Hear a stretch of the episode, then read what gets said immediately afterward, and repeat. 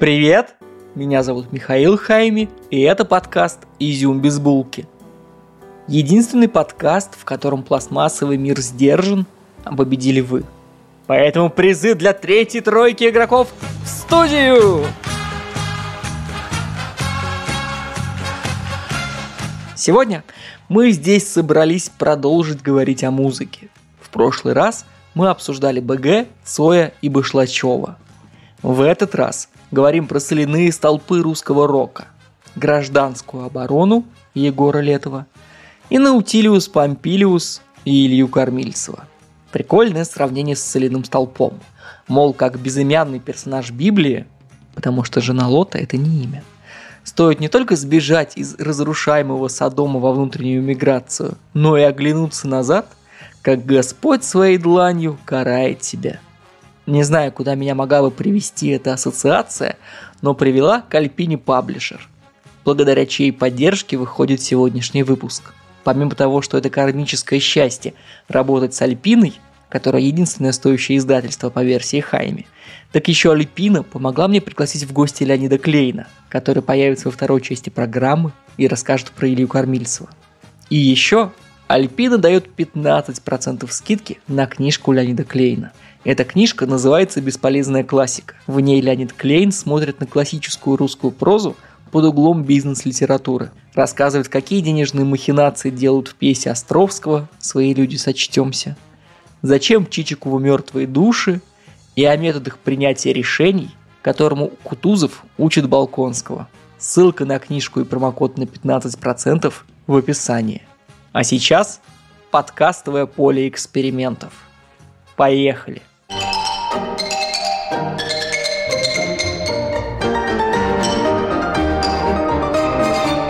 Советская музыкальная сцена нам не представляется в своей естественной среде из-за призмы временного и политического восприятия.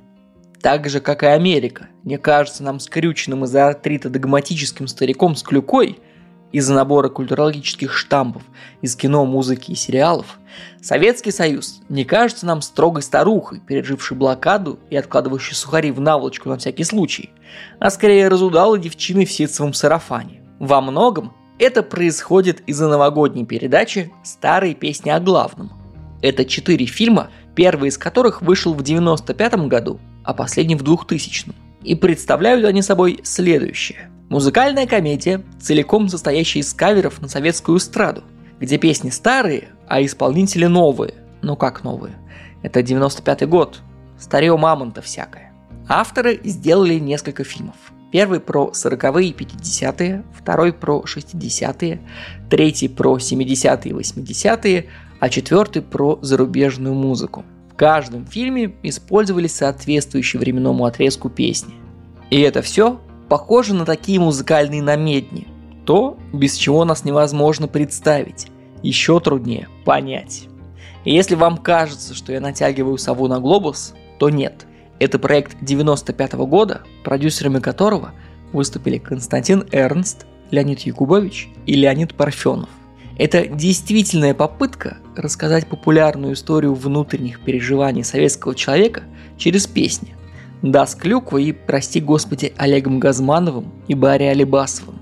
Но именно эта популярная передача, вторую часть которой в прямом эфире 31 декабря 1996 года смотрели 48% российских телезрителей, сформировала популярный современный миф о Советском Союзе, как о сытом и веселом времени, где что ни песня, то порыв души. Вот-вот начнутся титры, Гурченко и другие звезды уже допели песню Утесова «Московские окна», Эрнст, Парфенов и Якубович в костюмах Дедов Морозов идут через кадр, не сбавляя шагу. Титры. Строгая правда в том, что реальный Советский Союз не был похож на новогодний фильм ОРТ. Песни, которые берут за душу одна сильнее другой, почти не крутились ни по радио, ни по телевизору. Их нужно было ловить в эфире на церковные праздники. Не потому, что это подарок на Пасху, а потому, что это причина остаться дома в ожидании Муслима Магомаева или Пинк Флойда и не идти в церковь. Или смотреть на жутчайшие песни года. И чтобы вы понимали, насколько пуста советская эстрада и насколько голоден слушатель, то я вам скажу, что за историю конкурса «Песня года» Всего 4 раза за все 20 лет, что она шла в эфире, на ней исполняли песни на бис. В финале 1972 года на бис была исполнена песня «Крокодилы Гены». Это та, которая «Пусть бегут неуклюже». 95% советской эстрады – это шлаг из песен про «Мой адрес, ни дому, ни улица», «Мой адрес, Советский Союз». Или «Рыжий конь косит лиловым глазом». Или мой абсолютный номер один – это «Мишка, Мишка, где твоя улыбка, полная задора и огня». Вы, наверное, не понимаете, к чему это все рассказываю, а к тому, что пластмассовый мир победил. И для тех причесанных мальчиков из Ленинграда, про которых мы говорили в прошлый раз, музыка состоит из Бадди Холли или Боба Дилана, и ее можно любить. А для нормальных пацанов с окраин музыка – это шлак на радио «Маяк», Сережа Парамонов, который запевает про волшебника в голубом вертолете. И поэтому советский панк противостоит не коммерческому року, как в Британии, а мерзкому соцреализму застоя. Помните предпоследнюю сцену в фильме «Стиляги»? Фред встречает Мелла, простите, если имена вам ничего не говорят, и рассказывает ему про Америку и уверяет, что никаких стиляг там нет. Так вот, торжественно заявляю, что никаких панков в природе не существует, потому что настоящий панк не такой, как Юра Дудь, а такой, как Егор Летов, настолько всепоглощающий, что панкует в сам себя. Например, очень большой, но незамеченный панк 20 века – это Владимир Набоков. Владимир Набоков, который презирал все произведенное в Советском Союзе, из-за которого он потерял всю свою жизнь 18 лет, был приятно удивлен текстами Булата Окуджавы в романе «Ада» или «Хроника страсти», который был написан на английском языке. Владимир Набоков переводит с русского песню «Сентиментальный марш». Послушайте, как отрывок поет Окуджава. Надежда, я вернусь тогда, когда трубач отбой сыграет. А вот так переводит Набоков. Надежда. Then I shall be back. When the trubach outboys the riot. Тут почти полная аллитерация каламбур. Трубач outboys the riot. Трубач отбой сыграет. Что повторно переводится на русский как «Надежда, я вернусь тогда, когда горстка верных мужеством одолеет мятеж» в переводе Сергея Ильина. Или «Надежда, я приду тогда, когда правильная шобла переподцанит беспорядки» в переводе Виктора Пелевина. И как у Набокова панкуется то, чему он мог бы противостоять, так и у Летова есть прекрасный кавер на песню «Виа пламя». Задрипанный ансамбль с простецкой песней, которая бьет из каждого утюга. Но в ней больше всего живого, чем в пьяных посиделках на кухне. Послушайте кусочек. На дальней станции сойду, запахнет медом, живой воды попью, журавля тут все мое, и мы отсюда родом, и васильки, и я, и тополя тут все мое, и мы отсюда родом, и васильки, и я, и тополя. Это к идее, что панк настолько панк, что может перепевать советскую эстраду и быть верным себе. Я вам честно признаюсь, что из «Гражданской обороны» знаю песен 5. И то я их расслушал, уже будучи взрослым. Поэтому рассказать слезливую историю о том, как песня «Все как у людей» изменила меня в 15, не могу.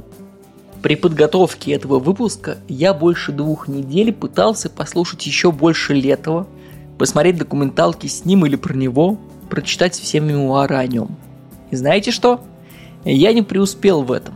Это настолько большой пласт культурного контекста, в котором я не пребываю, что я не могу в него войти. Все двери открыты, но мне туда не попасть.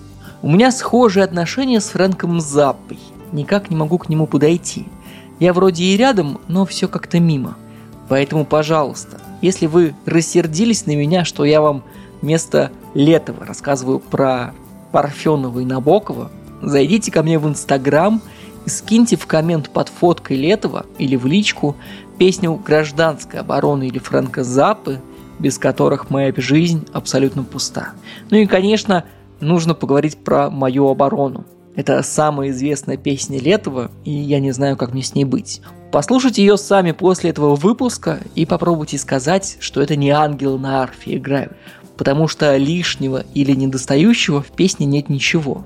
Она целиком сделана как единый монолит, как древние петроглифы Египта или Греции. Кажется, что это сделали инопланетяне, но все-таки нет. Ну и маленький постскриптум. Есть теория, что Элвис Пресли не умер, а просто уехал жить на тропические острова. Так вот, Егор Летов не умер. Он теперь Станислав Дробышевский. Все как у людей. А теперь Леонид Клейн и Илья Кормильцев. Здравствуйте, Леонид. Здрасте. Как ваши дела? Хорошо. Расскажите про вашу книжку. Я ее прочитал, слушатели уже немножко услышали, а теперь, пожалуйста, расскажите вы. Зачем вы дописали книжку «Бесполезная классика»? Значит, книжку я написал, потому что меня попросило издательство написать книжку, но это был очень хороший пинок. Дело в том, что я на протяжении последних 10 лет читаю лекции в разных корпорациях. Это ужасно интересно, потому что я был учителем литературы, я сейчас преподаю в ВУЗе, и в какой-то момент я стал работать со взрослой аудиторией. И сначала это была аудитория «Серебряного дождя», и это была прямо такая школа жизни, прямо, вот, знаете, мои университеты. Потому что люди не будут слушать, если им не интересно. Тем более они в машине, их надо увлечь. А потом оказалось, что этим людям нужно не только в тот момент, когда они добираются от дома до работы, но и просто что-то. Есть запрос на гуманитарное знание. И это очень здорово. И мой любимый анекдот по этому поводу такой. Понимаете, я же написал такую книжку, она же там два адресата. С одной стороны, это книжка, которая может пригодиться в корпоративных университетах, тренерам, людям HR, потому что там я пытаюсь упаковать классику в некоторые, разложить классику на какие-то кейсы, понимаете? Да. А с другой стороны, я бы хотел, чтобы люди просто стали читать. И вот мой любимый анекдот про образование, я везде его повторяю, мне кажется очень правильным. Потому что ровно так и происходит без насилия. Когда приходит учитель географии в плохую школу и говорит: дорогие, ученики, сегодня мы будем надевать на презерватив на глобус. А что такое глобус, спрашивают ученики. А вот об этом я сейчас вам расскажу. Понимаете, всегда образование это вначале это натягивание презерватива на глобус. Потом уже неинтересен. Бог с ним презервативом, он не натягивается. А вот что такое глобус, это интересно, понимаете? Mm-hmm. Это всегда немножко каша из топора. И поэтому, если можно таким образом взрослых людей пригласить к книжной полке, и можно их побудить оттуда взять книжку, и можно их вдохновить на то, что это может быть интересно и не скучно, то, по-моему, это круто. Круто, согласен. Я хочу сказать, что две моих самых любимых части вашей книжки — это про Островского, про которого я вообще не думал как о человеке больше, чем статуя около Большого театра. А потом мне понравилось, как вы накинулись на Риордан Металл. И я вас всячески в этом поддерживаю. Приглашаю всех слушателей подкаста «Изюм без булки» перейти по ссылке в описании.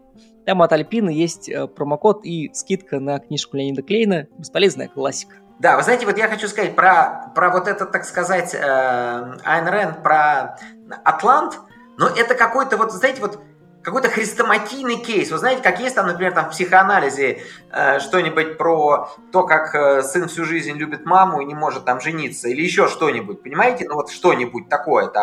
Вот это прямо кейс. Это кейс про плохую литературу. Более того, даже те, кто считают ее хорошей, признаются, что книжку они в основном не дочитали. Это потрясающе, понимаете? Это мы будем давиться, но... То есть мне необходимо было эту главу включить, просто необходимо, потому что... Потому что одна из проблем школьной программы заключается в том, что мы всегда говорим о хорошем, никогда не говорим о плохом. У нас нету критерия развлечения хорошего и плохого. Это очень важный момент. Потому что, ну как же, Пушкин хороший-хороший, Тютчев хороший-хороший, Островский хороший-хороший, другой Островский в советское время тоже был хороший, как закалялась мадам де Сталь, тоже хороший. Значит, там Шолохов хороший, тоже хороший, все хорошие, все, понимаете, как бы нам все полезно, что в рот полезно. Возникает вопрос, а плохая литература есть? Есть. А есть критерии плохой литературы. И вот это классика плохой литературы. Я целиком согласен. Я делал 3 подхода к Атланту, и самый мой длительный подход, 3-й, был в аудиокниге, где я минут 40, может быть, 60 смог прослушать, и решил, что надо бросить, и это очень интересно.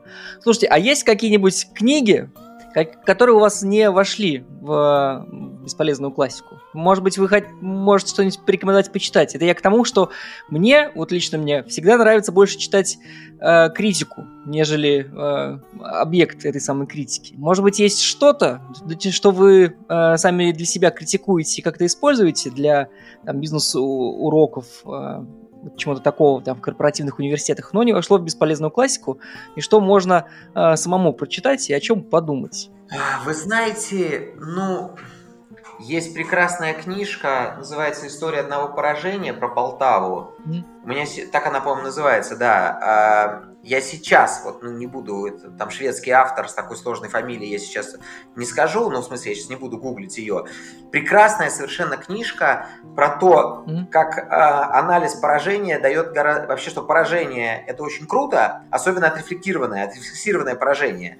И там шведский историк рассказывает дорожную карту проигрыша шведской армии в Полтавской битве. И это очень здорово. Не в том смысле, что плохо, что Петр победил. Нет, отлично. Но, понимаете, вот сейчас едешь по, так сказать, городу-герою Москве. Я думаю, что по другим городам, значит, прекрасной нашей богоспасаемой родины. И там висят наружные плакаты такие, значит, «Страна победителей». Да, видел такие. Вот. Ну, я, так сказать, как бы не буду сейчас что-то эмоциональное говорить, чтобы не впасть случайно в нарушение каких-нибудь законов, которые только пишутся в тот момент, когда мы с вами делаем подкаст, и к концу нашего подкаста уже будут готовы, и мы под эти законы подпадем. Поэтому я не буду ничего говорить эмоционального, но хочу сказать вот что очень важно ощущать себя не только страной победителей, или компанией, которая добивается всегда успеха, или человеком, который добивается всегда успеха. Но, как говорил Пастернак, но быть живым и только до конца. Извините, это абсолютно банальные строчки с веры, да? Но поражение от победы ты сам не должен отличать. Это очень важно, потому что в какой-то момент может возникнуть вопрос, если мы страна победителей, если мы только страна победителей, да, то возникает вопрос, в каких странах сделано то, на чем мы ездим, с помощью чего мы разговариваем, и в каких странах сделаны компьютеры, телефоны и автомобили, с одной стороны, и многие другие вопросы. Это важно. Опыт поражения страшно важная штука. Очень. И на личном уровне люди это знают и используют. На уровне даже корпоративном знают и используют, хотя меньше любят. Но в публичном пространстве об этом не принято говорить. А на самом деле опыт поражения является, конечно, ресурсным. Именно, вот я имею в виду, отрефлексированный опыт поражения. И любые спортсмены это знают, кстати говоря, и тренеры это знают. Понимаете? Есть же объективные вещи. Ну вот, например, там футбол. Да, вот не задалось. Я говорю не сейчас, а вообще. Вот понимаете? А это ведь не значит, что люди перестали играть в футбол. Играют и надеются, и даже там пытаются что-то делать. И я уверен, что как раз, когда есть поражение и есть опыт побед, как крупицы собираемые, что-то может идти вперед. Понимаете? Поэтому это важная вещь. Вот эта книжка, она просто прекрасная. Она историческая книжка. Вот. А, кстати говоря, там очень простая мысль. Толстовская, кстати, совершенно. Что поражение, конечно, не было неожиданным. Что вся логика Карла XII вела к поражению. Еще за 10 лет до этого. И не могло быть по-другому. Абсолютно толстовская вещь. Абсолютно, понимаете? Вот, так что, и она такая, в общем, классная книжка, очень правильная. Вот. Но это нонфикшн, да. Спасибо за рекомендацию. Да, хорошо. Так, я думаю, что теперь можем перейти к Кормильцеву. Тут я позволю себе сделать маленькую затравку. Мне не нравится Наутилус Помпилиус. И я нахожу его очень популярным, излишне пошлым и как-то псевдодоступным. Хотя мне кажется, что, с одной стороны, возможно, я просто не понимаю глубину или какое-то наличие смысла. А, возможно, его там действительно вот ровно столько, сколько мне кажется. Как вы относитесь к Кормильцеву раннему, который песенный, и как вы относитесь к Наутилиусу? Вот смотрите, я хочу так сказать, что это точно, как пелось в другой прекрасной песне, это точно не герой моего романа, с одной стороны. А с другой стороны, есть два способа говорить о культурном явлении или о личностях. Есть один способ говорить про то, чем они плохи. Второй способ – это говорить про то, чем они все-таки хороши. Mm-hmm. И мне кажется, что второй способ гораздо продуктивнее, потому что вообще в человеке и в явлении нужно искать сначала то, что хорошее, потому что именно хорошее может дальше вдохновить человека. Я не противоречу предыдущему тезису. Человек не может перенести поражение, если о нем не сказать что-то хорошее. Мне представляется, что роль Кормильцева и Наутилуса, вот и Бутусова, и вообще всего этого, очень большая. Ну, первое. Это, безусловно, осмысленные тексты. И вот вы сказали, что они очень популярные. Да. А вы знаете, кто-то должен делать эту работу. Кто-то должен делать эту работу, потому что, конечно, это не высокая лирика в том смысле, что это вообще такой songwriting немножко. Mm-hmm. Но вот смотрите. Ну вот, например, знаменитая песня про апостола Андрея. Да. Прогулки по воде. Да, я пытался на выходных спеть ее дочери. Ей не понравилось буквально ничего. Ни как я пою, ни про что песня. Я думаю, что не каждый поэт, и уж точно не каждый музыкант готов спеть каноническую христианскую песню. А мне кажется, что это важно. Это просветительская деятельность, понимаете? И там интересно, ведь там же очень все просто. Видишь, там на горе возвышается крест. Там вроде бы хронология нарушена. Но крест возвышается, так сказать, с точки зрения верующего сознания всегда. Согласен. Под ним десяток салат, повиси-ка на нем, а когда надоест, возвращайся назад, гулять по воде со мной. Но, понимаете, мне представляется, что это очень верное, каноническое и при этом современным языком описанная христианская догматика. Очень важная. Про то, что у вас появляются силы ровно в тот момент, когда вы преодолеваете все. Когда вы готовы к тому, к чему, так сказать, ну и так далее. Mm-hmm. Когда вы перестрадали. Мне кажется, что это просто очень и очень важно. И это, на мой взгляд, очень хороший текст. Другое дело, куда его, как бы, знаете, втыкать. Бутусов, ну, в смысле, Кормильцев, возможно, попадает в некоторую жанровую невесомость. Непонятно, куда приоттачить его тексты, потому что они не ироничны. Mm-hmm. Они в каком-то смысле сами тексты очень ранимые, как он там, как стекло ломал, как шоколад, как сам этот герой. Вот, значит, что там, я хочу быть с тобой. Потому что они сразу врываются в что-то очень важное, да, там. А, кстати, где твои крылья? Мне там ужасно нравится именно кстати. Вообще, мне вообще кажется, что если бы была только одна строчка вообще у Кормильцева, это было бы уже культура. Mm-hmm. Понимаете, где крылья? А вот, кстати, где крылья? Это прекрасно. Вот. У меня сейчас... Я вряд ли смогу развернуть всю аргументацию, хотя, в общем, если вы попросите, я могу попробовать. Вот. Потому что здесь совмещение, понимаете, кстати, это вещь такая как бы бытовая, такая мгновенно контекстуальная, кстати, можно сказать про что-то, что как бы очевидно есть. А крылья — это есть вещь метафорическая, образное, практически невозможное для представления. Вот это, кстати, что вот там ангельская, какая угодно, любая, дьявольская, бэтменовская сущность, личности присутствует. Это, по-моему, просто очень-очень здорово, понимаете? Вот. И я думаю, что слушатель не очень понимает, куда это девать. Понимаете, когда вы слушаете Гребенщикова, вы думаете, ага, ну вот здесь он смеется, здесь он иронизирует, здесь он просто велик, здесь он прикалывается, но он настолько велик, что и так далее. Понимаете? Ну вот как бы. Да, но когда вы сравниваете с Гребенщиковым, нужно иметь в виду, что практически все свои тексты Борис Борисович написал себе сам и сам их исполняет. А здесь их написал Кормильцев, а исполняет Бутусов. Поэтому, ну, мне кажется, что здесь накладывается то, как вы читаете, то, как вы пишете. Ну и что? Подождите, ну Марк Бернес не написал ни одной своей песни. Да. Но он великий певец. Просто. И у меня есть разные там концепции по этому поводу, потому что он выбирал песни. Я не знаю там, кто выбирал и так далее, но человек, который поет «Goodbye America, мне стали слишком малы твои старые джинсы», человек, который говорит, что скованные одной цепью, а где крылья, или я хочу быть с тобой, и в какой-то момент это пела вся страна. Понимаете?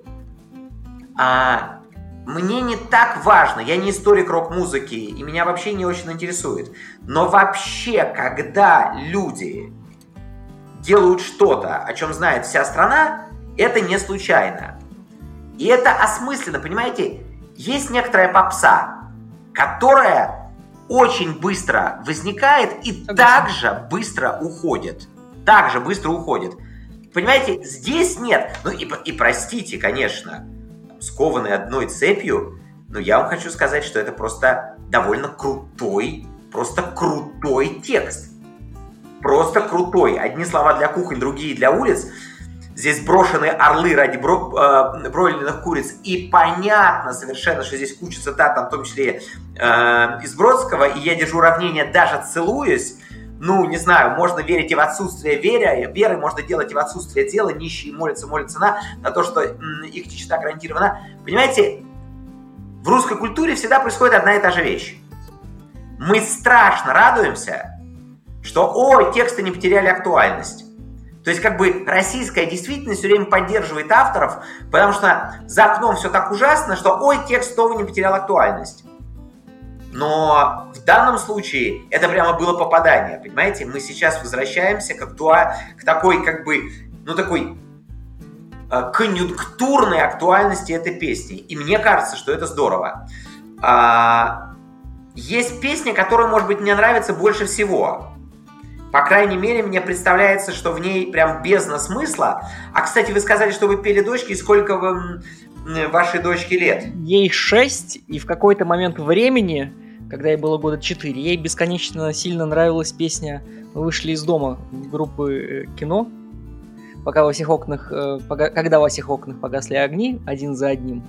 И мы эту песню слушали на репите раз по 30 подряд, и она подпевала. Поэтому вот я знал, что мы с вами будем записывать, и готовился как-то вот к Кормильцеву и Наутилиусу, и у меня в голове крутились... С причала рыбачил апостол Андрей, мы с ним были на озере. Я думаю, вот, Агния, послушай. И она такая, нет, отец, спасибо, в другой раз. Какая же ваша любимая? Значит, я на это могу вот что сказать. Устами, или, конечно, ушами младенца, конечно, глаголит истина, и ребенок любит и слушает то, что нравится родителю. И это с одной стороны. С другой стороны, Цой, конечно, гораздо более, ну, такой детский и подростковый чел, потому что он невероятно ритмичен, потому что он показательно прост, и ребенок мгновенно как бы погружается в этот ритм.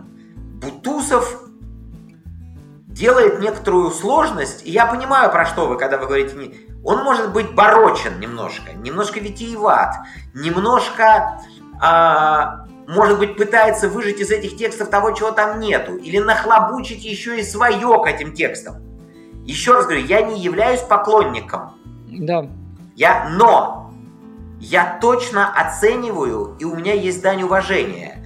Вот понимаете, тут есть один текст прекрасный про «У зеленой воды, у запаха тины, наблюдая восхищенно полет паутины, сумасшедший пацан лупит старую банку, сумасшедший пацан бьет пустую жестянку». И там идет очень интересный разворот сюжета. Музыка на песке, музыка на песке. Дальше из пустого пространства, из старой консервы извлекается звук, возбуждающий нервы. Сумасшедший пацан бьет жутко и мерно. То есть это уже не просто банка, а дальше там возникается по заржавленным бакам, по огромным цистернам. Потом следующее. У старого камня из дранной рубахи он делает знамя, из ивовой ветки он делает саблю и бормочет какую-то абракадабру. Строит замки из песка, строит замки, крутит пальцем у виска, мы бросаем семьи, мы сжигаем деньги, деремся на свалке из-за ржавой канистры, кухонные женщины несут сковородки, с ведром для бумаг вдаль уходят министры, под барабанный бой он зовет нас с собой, и под барабанный бой мы идем с ним, как крысы, и скрываемся в прибое. Музыка под водой, музыка под водой. Понимаете, это же легенда про... Гамельского Красолова? А? Про Красолова, Гамельский он. Конечно, это про Красолова из Гамильтона. И я хочу сказать, что это довольно мощный текст, потому что этот пацан, он как бы входит в воду большого культурного контекста, банка превращается в цистерну, потом рубаха, и потом возникает как бы вот некоторое вот это безумие, я бы так сказал, эффект осмысленного безумия, от которого нельзя держаться в стороне. С другой стороны, у меня возникает ощущение, что очень часто это стихи, построенные как бы на песке, стихи. Это какая-то такая оголенная, висящая в безвоздушном пространстве лирика. И я вот сначала сказал, что она очень как бы безоружная, и, может быть, в этом ее слабость. Она может быть нелегкая. Вот понимаете, когда Ахматова пишет «А так как мне бумаги не хватило, я на твоем пишу черновике», кроме какой-то невероятной гениальности этих строчек, мы чувствуем еще и просто легкость. Конечно, у Кормильцева нету легкости. Может быть, эти слова тонут. Mm-hmm. Но повторяю, как там говорил Пушкин по поводу Грибоедова, да, о языке не говорю, половину зайдет в пословице, понимаете? Эта музыка будет вечна, если я заменю батарейки. Мне кажется, что это очень хорошо. И, кстати, вы знаете, тут есть еще... Я тут это все почитал заново и подумал, что какие-то тексты могли... быть взяты Земфирой потом. Я имею в виду, что некоторые тексты, некоторая метафорика любовная, и в том числе, кстати говоря, и про крылья, и про одно дыхание на двоих, моей огромной любви хватит на нас с тобой, на нас двоих с головой и так далее, и так далее. Понимаете, мне кажется, что еще заслуга Кормильцева безусловная, заключается в том, что я думаю, что он дал толчок многим потом. Там же не так много песен он написал для Бутусова. Не так много песен, понимаете? Это же не 300 песен. Да. Вот. А все-таки то, что он написал, в результате оказало большое влияние. Вот, поэтому, уже не говоря о том, что он, понимаете, занимался переводом и переводил в том числе там Клайва Стелпла Льюиса, не говоря о том, что он был знаком лично с Натальей Трауберг, которая была его крестной матерью, не говоря уже о том, что он вообще сотрудничал с иностранкой. Короче говоря, я думаю, что... Еще, кроме этого, он просто там достойнейший человек и один из очень важных персонажей или героев вот этой там, так сказать, Свердловского источника русского рока. А почти весь русский рок вообще оттуда пошел. Вот, у меня были несколько вопросов, которые я заготовил. Я хотел вас спросить, доходите ли вы, что Кормильцев, как человек, который закончил Ленинградский университет, химический факультет, является таким небольшим... То есть я нахожу, что Кормильцев занимался этим, потому что учился в Ленинграде. Я нахожу, что Кормильцев писал стихи вот так вот легко, как он... вы говорили, что у него нет легкости, как у Ахматовой. Но, тем не менее, такое... Как это назвать? какая-то местами совершенно бытовая, простая рифма, мне кажется, что она доступна после какого-то обесценивания высшего образования, обесцениванием какого-то культурного Ленинграда. И мне кажется, что Кормильцев, хотя он, конечно, Свердловский рок-клуб, очень сильно заимствует у Гребенщикова и у Ленинградского рок-клуба тем, что он может петь там про «я резал грудь на кожаные ремни» и совершенно какие-то простые, очевидные вещи, такие, как мне кажется, немного незамысловатые. Я хотел вас спросить, доходите ли вы его только свердловским музыкантом или скорее каким-то... Вы знаете, мне кажется... Я думаю, что вы правы, но только мне кажется, что это со знаком плюс. Все, что человек может наследовать, это значит, что ему есть куда наследовать. Понимаете, я хочу сказать, что культура, вся культура, она построена на двух кнопках: copy и paste. Всегда. Но нужно нажать эти кнопки вовремя. Нужно их вовремя нажать, и нужно понимать, что ты copy и куда ты paste. И мне представляется, что это действительно очень важный талант, даже если это так. Тусовка, не тусовка, Гребенщиков, не Гребенщиков. Важно, что он был одним из каналов распространения каких-то осмысленных вещей. Вот смотрите, вот там у него есть песня про «Колеса любви». Да. Я читал, пока готовился к этому выпуску, какое-то количество его стихов, и в каком-то моменте увидел про локоть и трубу. И я сейчас, к сожалению, не могу не вспомнить, не найти, пока мы говорим параллельно, не могу найти эту песню, но я был в полной уверенности, что это какая-то отсылка к сентиментальному маршу и к Булату Окуджаве. Вот. Но сейчас не могу найти. Я надеюсь, что к моменту редактуры подкаста я вот вставлю дополнительный какой-то комментарий. Я думаю, что там много чего. Правильно. Вы знаете, правда, я думаю, что много чего. Много. Но то, что перед нами читающий человек, это как бы просто очевидно. Да. И то, что в какой-то момент там, не знаю, на этапе того, что мы называем перестройка, Бутусова знала там вся страна, хотя, конечно, мягко говоря, он нравился не всем. Знаете, я с 87 по 89 был в армии, и помню, когда по радио стали передавать значит, «Я хочу быть с тобой», «Комната с белым потолком», и там, значит, мои однополчане, назовем их так политкорректно, они там очень смеялись над всеми этими вещами, потому что они не понимали, потому что это была не попса, понимаете, потому что там был, так сказать, была некоторая, как бы метафорическая образная дорожка. Хорошо, согласен. Я хочу отойти от Кормильцева. Вы сказали, что он не герой вашего романа, кто герой вашего романа, чтобы он пел на русском языке и чтобы песням было лет 30. Что у вас в Spotify на репите? Вы знаете, это очень интересно. Так получилось, что когда...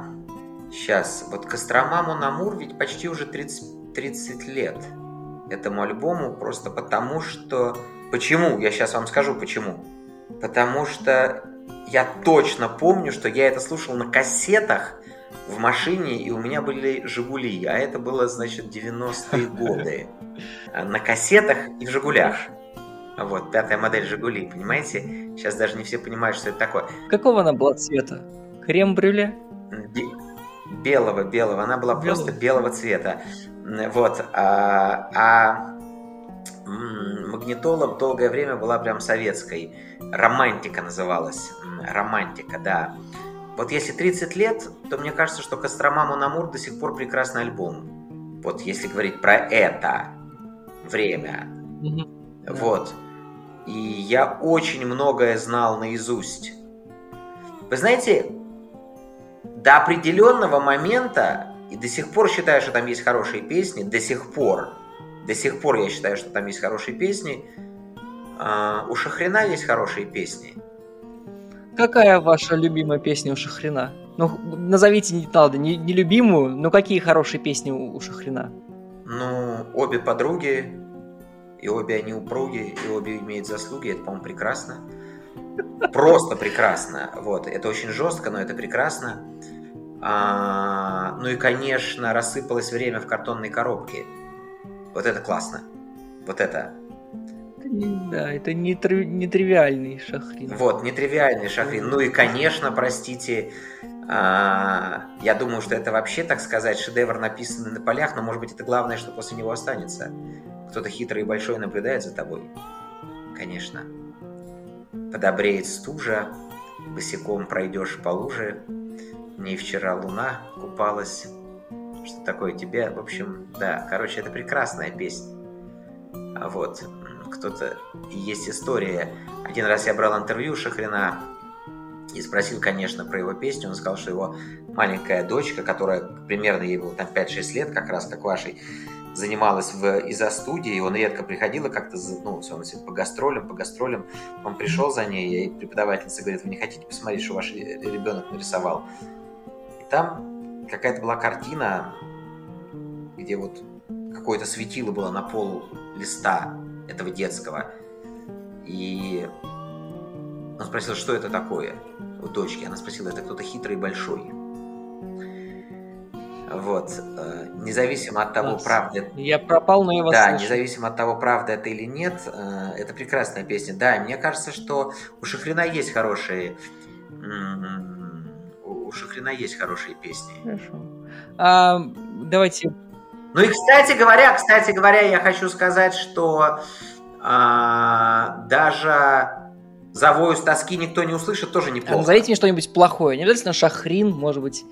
тоже что-нибудь на русском языке, чтобы этому было лет 30, чтобы вот мы с вами вначале говорили про Риордан-металл. Давайте закончим тоже каким-нибудь отечественным Риордан-металлом. Сейчас, чтобы было 30 лет и было плохое, это, конечно, интересно, потому что мы же не можем брать попсу, которую мы не рассматриваем. Да. А я не знаю, сколько лет «Ночным снайперам», просто не знаю. Но думаю, что это очень плохо. Но думаю, что им меньше лет, чем 30. Да, и, наверное, впадаю как бы в осуждение, но все, что я слышал, мне не нравилось. Хорошо. Ладно.